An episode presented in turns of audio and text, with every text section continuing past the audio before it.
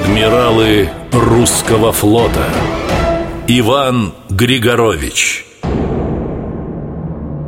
Современники говорили о нем. Флот существует И заслуга в том Григоровича бесспорна. В 1911 году он обратился ко всему русскому флоту. 1 сего ноября я удостоился получить от его императорского величества высокомилостивейшую телеграмму следующего содержания. Прошу вас, Иван Константинович, не обращать внимания на нападки на вас лично и на морское ведомство. Продолжайте твердо и неуклонно порученное вам дело.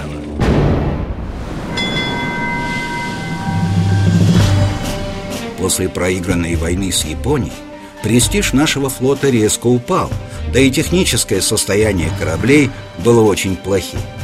Григоровичу пришлось начинать практически с нуля. Ему удалось убедить правительство и Госдуму выделить на строительство новых боевых судов 500 миллионов рублей золотом. Я планирую построить линейные корабли «Император Николай I», два легких крейсера типа «Адмирал Нахимов», восемь эсминцев и шесть подводных лодок типа «Лебедь». Но и тут Ивану Константиновичу пытались помешать. Сразу несколько доброжелателей уговаривали морского министра разместить хотя бы части заказов за границей. А одна из американских компаний даже предложила Григоровичу взятку в миллион рублей. И чего они добились? Получили отворот-поворот. Я убежден, что русский флот нужно строить руками русских рабочих, из русских материалов и на русской территории. И он работал почти круглосуточно. Себя не жалел, не жалел и подчиненных. На первом месте русский флот, вспоминал генерал от инфантерии Александр Редигер. Григоровича я знал во время нашего осмотра заводов и поездки на юг.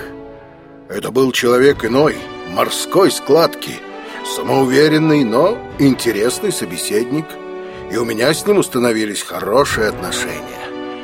Он оставался министром почти шесть лет, до революции 1917 года, и судостроение при нем шло весьма и весьма успешно.